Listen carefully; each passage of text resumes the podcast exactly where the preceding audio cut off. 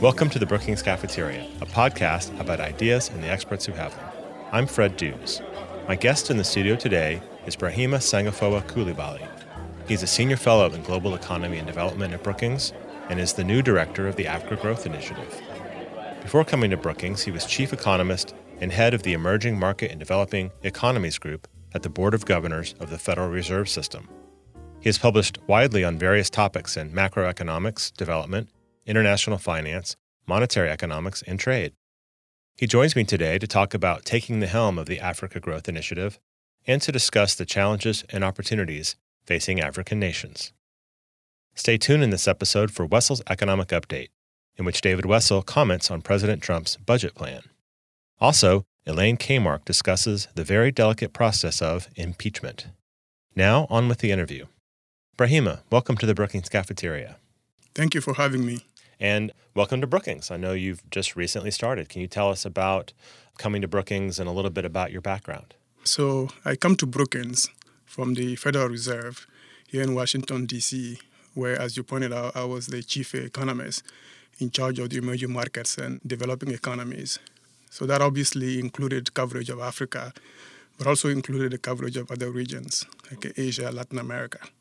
So, coming to Brookings allowed me now to focus a bit more the work on African issues. All right, so let's talk about now the Africa Growth Initiative. It's a program here at Brookings. It's been around for a number of years.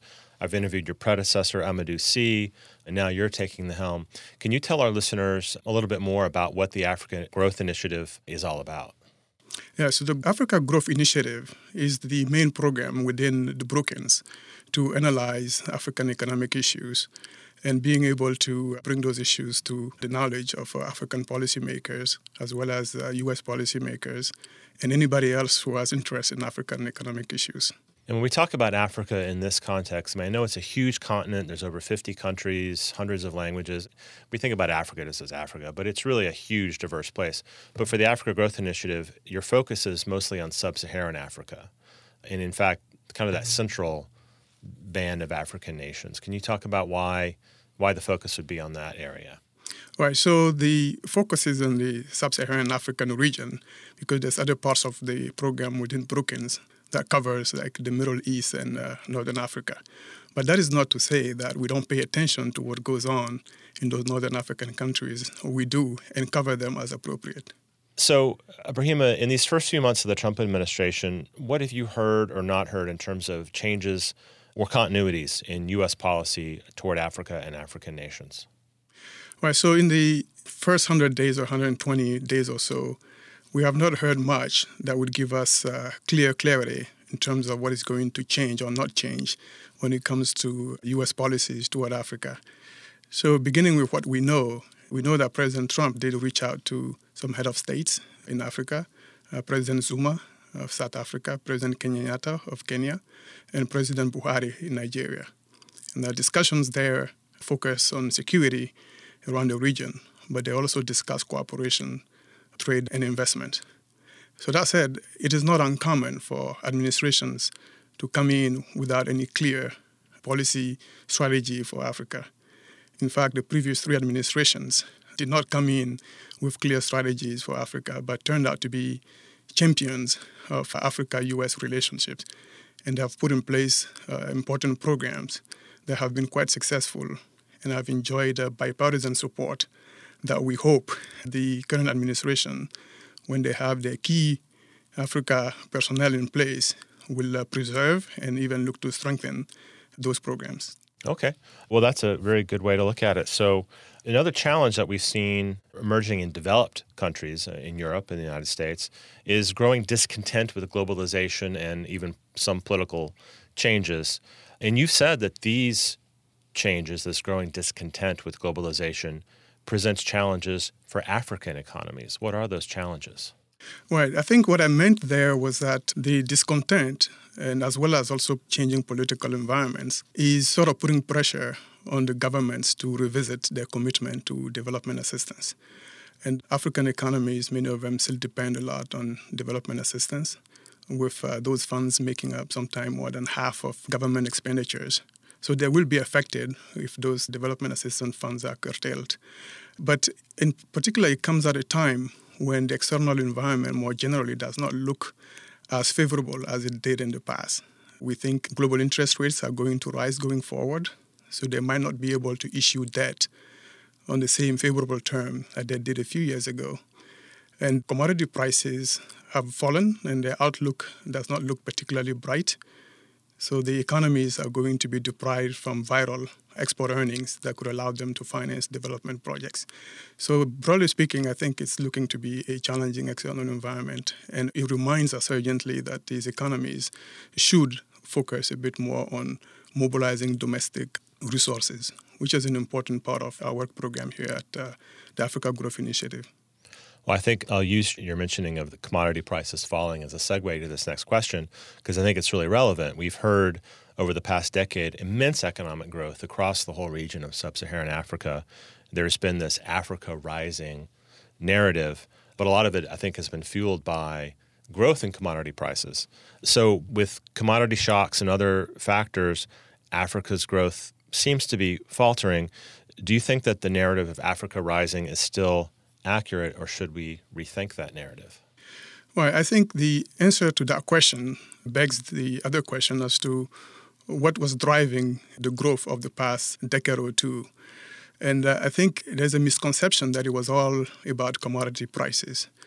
But it's the commodity prices provided further impetus to growth, but it wasn't the whole story. I think over the past uh, two decades or so, economic management has been improving drastically in, across Africa, and governance also has been strengthened considerably. Uh, they still have a long way to go, but it has been uh, gains along those dimensions that has helped to support growth. Uh, just to give you an example, between 2000 and 2004, African economies were growing at about 5%, uh, a bit over 5%. But the commodity price increase did not kick in until around 2004. So even before the commodity price rise, there was already a strong growth reflecting some of the factors that I mentioned. Now, it is true that the commodity price shock was large in 2014 and it has caused growth to fall to as low as 1.5% last year. But going forward, we expect the economies to begin recovering and adjusting a bit to this large shock. But then, if you look at that number as being a bit influenced by key countries that make up a large share of Africa's GDP. South Africa and then Nigeria, we're seeing growth contracted last year. And then Angola, also highly dependent on oil, uh, seeing almost no growth last year. So combined, those countries make up more than half of Africa's aggregate GDP. But when you look at the country specific level or take sort of the average, the growth rates are still like around uh, three, three and a half percent last year, and we're looking for it to actually rise going forward further. Among the 10 fastest growing economies around the world, half of them are on the continent. They're growing at 6 7%, at a time when the world growth itself is around 3.5%. And 3.5% is faster than U.S. economic growth has been over the past few, yeah, right. few years. Another factor that we've seen, and I don't know how much to make of it, I know some Brookings scholars have done some research on this, is China's increased investment in presence in Africa. Can you talk about what shape that attention to Africa has taken? Is it really that significant? Well, it is true that the presence of China on the continent has been increasing. And China's relation with not just Africa, but other parts of the world has been increasing. And a few years ago, China displaced many countries across Latin America or Asia to become the number one trading partner, ahead of the US, for example. And uh, Africa was uh, no exception. So currently, what we're also seeing is a pickup in Chinese investment on the continent. And the projections are that there's some $60 billion or so that have been earmarked for growth between last year and, say, 20, 2018. Do you think that's a lost opportunity for the United States? I mean, does that crowd out potential for U.S. investment in African nations, China's presence, or is it not going to crowd out U.S. investment? I think across Africa, there's a lot of opportunities to go around for everybody. If you take one area where China has been quite active, which has been infrastructure, for example, it is estimated that Africa needs about $100 billion in infrastructure investment per year. And currently, the gap meaning the amount of infrastructure need that is not funded is around $50 billion. So clearly, there is room for even the US to play some role with China's presence. There's still enough of uh, needs for the US to play an important role. But I think the most important factor that would shape US interests in Africa will be US's own policies toward Africa. The needs of the continents are changing, they're evolving, and the policies also needs to be scaled up and adapted to those changing environments.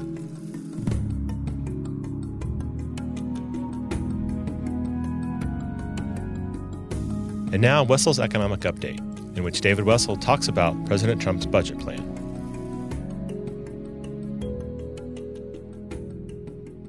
I'm David Wessel, and this is my economic update.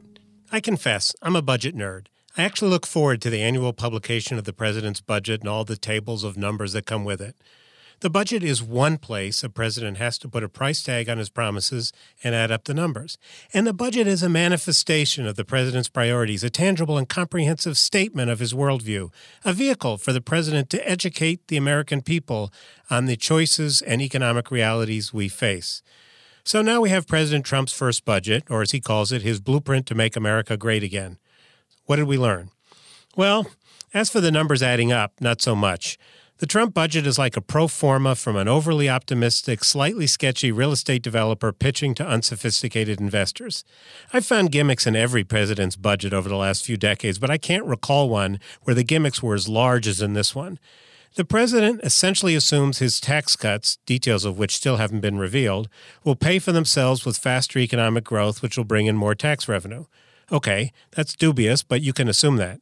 But then he double counts that growth dividend and says there'll be $2 trillion in revenues and savings left over to spend on other things.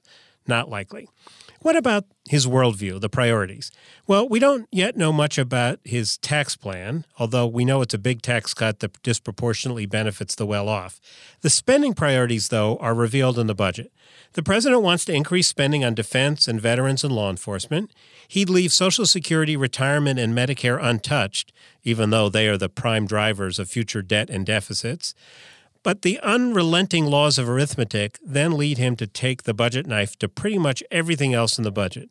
Federal subsidies for Amtrak's busy Northeast corridor cut by 28%.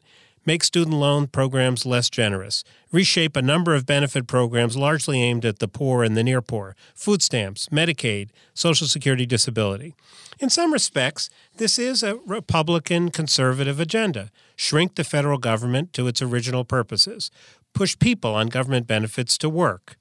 Let states and localities tax themselves if they want more generosity. Promote economic growth as a salve for all that pains America. And that last point, I think, is where their budget runs aground.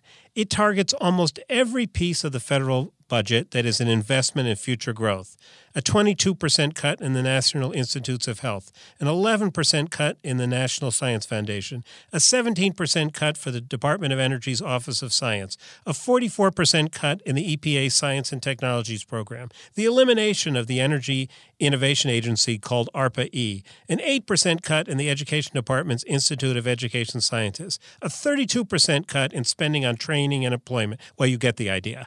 Now, Congress won't make many of these cuts, but it'll make some. But I think the president has missed an opportunity here. He has missed an opportunity to devote the federal budget to those things that really will pay off for future generations and to teach Americans that we're a rich country, but we have to make some choices. And that means doing something to programs like Social Security and Medicare so we have more flexibility to invest in things like scientific research, education, and programs that help poor kids do better when they grow up.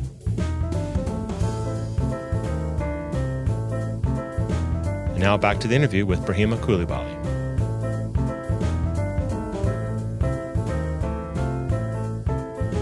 Coulibaly. you could pick one economic story that's happening in Africa today that you think is really exciting, what would that story be? To me, the most important story has to be the information uh, and communication technology. The event of that technology is opening up possibilities that are allowing Africans or African countries to meet some of the challenges toward the economic development objectives without having to go through the traditional uh, way of doing uh, of, of approaching economic development. One clear example is the mobile penetration rate in Africa. It's one of the highest on the continent, and it's moved to now become more a platform to accelerate inclusive growth. It's being now used as a way to mobilize domestic resources. Just uh, last month, Kenya was able to leverage that platform to issue a retail bond that allow even small farmers with $30 or so to subscribe to it. And that allowed the government to mobilize really sustainable sources of funding for the infrastructure and it allowed also farmers to be able to save and earn 10% on their savings. And those were funds that in the past would not have been attainable. So that's a clear example of the possibilities that technology is opening up. And I have to note that this is the first time we're seeing this in the world. So, what that also suggests is you have Africans now who are more willing to go into uncharted territory as opposed to just adapting technologies made elsewhere. So, kind of along the same lines, but what do you think is the most important political story in Africa today? I would think the most important political story has to be the temptation of head of states to seek third terms. Since the early 90s, Africa has undergone some democratic changes that have brought about multi party systems. And since then, the democratic process has continued to be improved and strengthened. So the wave of recent attempt in some cases to uh, seek th- three terms or to modify constitution to allow head of state to do three terms, I think should be discouraged. And they should result in some peaceful turnover uh, of power to the next generation. And I think that peaceful turnover of power to the next generation is a central tenet of the democratic process that should be preserved. And keeping with the same theme, what is the most important security story in Africa today? The most important security story has to be the presence of some terrorist activities on the continent, some parts of the continent. There's northern Mali, and there's also Al Shabaab in Kenya and East Africa, and then Boko Haram in uh, northern Nigeria, as well as also some piracy along the coast of Somalia and then the Gulf of Guinea. But it's sort of confined to those areas, and it's not like a, yet at least a widespread problem, and it's being forcefully addressed. And I think the efforts to address it and restore peace in those areas is quite critical. Another issue that we're seeing emerge is growing famine crisis in a few African nations. What can the U.S. and the international community do to respond to this growing crisis? All right, so the famine crisis in those areas of Africa is quite a tragedy. In the 21st century, I think we shouldn't be having these sort of tragedies. But the first things in that kind of situation, I would say, would be to basically coordinate with the local authorities to kind of assess the situation fully, and then assess also the capabilities and identify where we have gaps and where the international community and the US and other partners can help. My understanding is that an assessment has been made and the needs have been put at around uh, $4.5 billion by the United Nations. But currently, the funds that have been mobilized fall well short of the needed funds to address the situation. And the intervention can also come in the form of just coordinating efforts globally. It doesn't have to be monetary, but even uh, large corporations involved in agribusiness, for example, can choose to donate food. And then the role of some other agencies could just be to lead that effort, coordinate it, and facilitate the delivery. Let's go back to the idea of positive developments in Africa. And, mm-hmm. and as we wrap up here, thinking about the Africa Growth Initiative, your research agenda, mm-hmm. what are some of the opportunities that you and your colleagues will be looking at and studying in the months to come? And, and what do you see in terms of opportunities for Africa in the near future? Right. So at the Africa Growth Initiative, we have a pretty hefty agenda that is going to be looking at the uh, most important uh, development issues in Africa. The first one is one that I touched on earlier, has to do with the domestic resource mobilization. The Africa Growth Initiative, we think that is really critical and that's key because traditionally domestic resources have been the most reliable and sustainable forms of financing when you look at domestic resources by way of uh, saving rates, for example, in Africa, they're really low. average saving rates are about like uh, 15% of GDP. But investment needs should be around 25 to 30% of GDP to be able to bring about uh, significant and transformational changes in, in Africa. So then, how do you mobilize or find? Where do you find 10 to 15 percentage point of GDP? It has to be that you mobilize more your domestic resources to boost up further your saving rates, and then supplement that with some other forms of external financing. So for us, that is quite critical, and we have difficulty seeing how they can overcome this challenge unless domestic resources are fully mobilized. I am convinced that the African economies do have much of what they need for economic development. They just need to be more effort, creative effort, and political will to mobilize them. So that's one agenda. The second one is has to do with the inclusiveness of growth. Even during the period where we had the African narrative that prevailed, we haven't seen as much of improvements in living conditions. Despite the high growth, for example, we're still seeing high inequality, and the number of people living in poverty has not decreased. So that's concerning because growth itself is not an end, it should be a means to an end. And that end has to be the improvement of the living conditions of the populations. So, at the Africa Growth Initiative, we'll be looking at instances where growth is able to bring about changes in living conditions versus when growth is not able to, and then see if we can better inform the policies and the development agendas of those African economies. Well, Brahima, that sounds terrific, and I want to thank you once again for sharing your time and your expertise today. Mm. Okay, thank you. Thanks for having me. You can learn more about Brahima Coulibaly and the Africa Growth Initiative on our website, brookings.edu slash Africa Growth.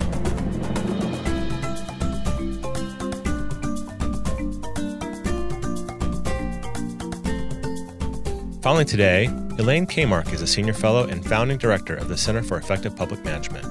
In another installment of our Unpacked video series, Elaine talks about the delicate process of impeachment and how it has been used historically.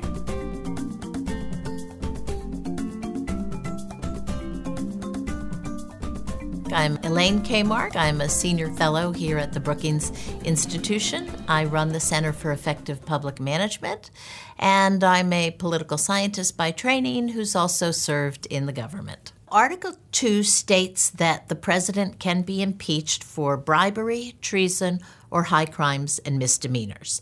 It is triggered by an investigation that begins in the House Judiciary Committee and the House Judiciary Committee, as a result of its investigation, draws up what they call articles of impeachment. The articles of impeachment are then sent to the floor of the House of Representatives, which votes on them. If they vote impeachment, then the whole system moves to the United States Senate for a trial. The first impeachment was President Andrew Johnson in 1868 he was really not impeached for high crimes and misdemeanors or bribery or treason.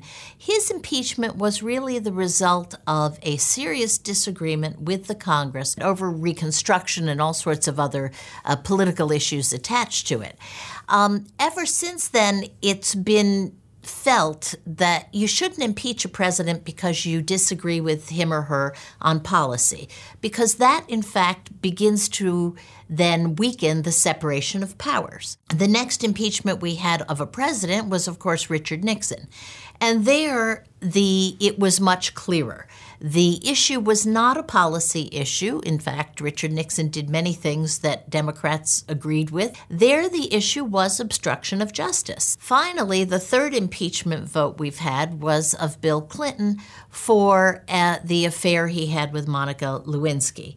And they did try to say that he used obstruction of justice.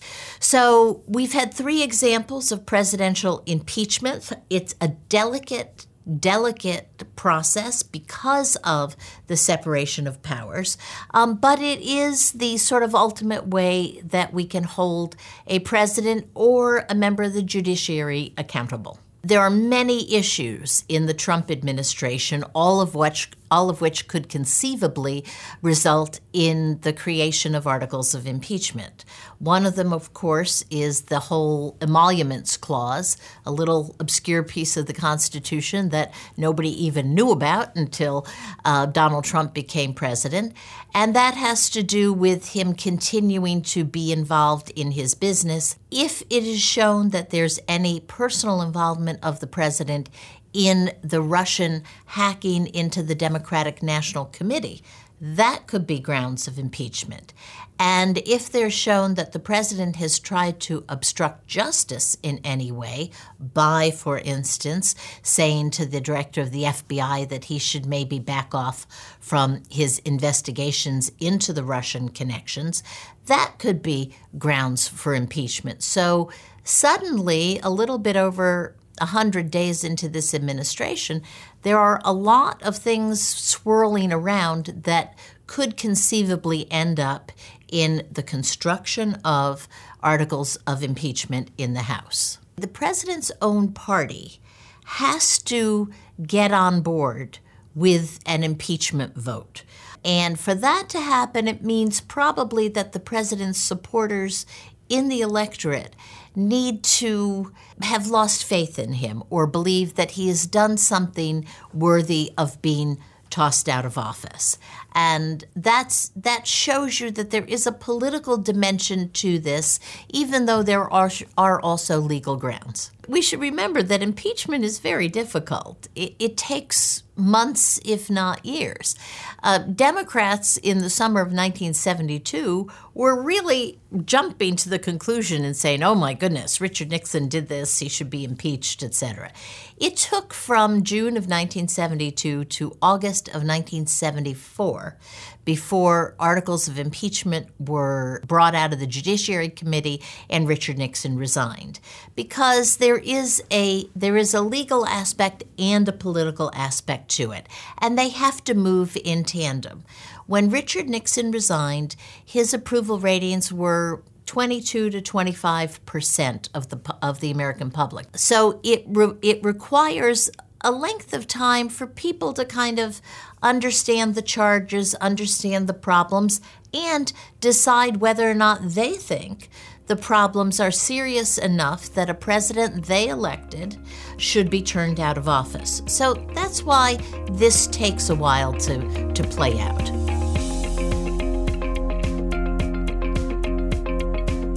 You can find all of the unpacked videos on our website, brookings.edu. Hey, listeners, want to ask an expert a question? You can by sending an email to me at bcp at brookings.edu. If you attach an audio file, I'll play it on the air, and I'll get an expert to answer and include it in an upcoming episode. Thanks to all of you who have sent in questions already.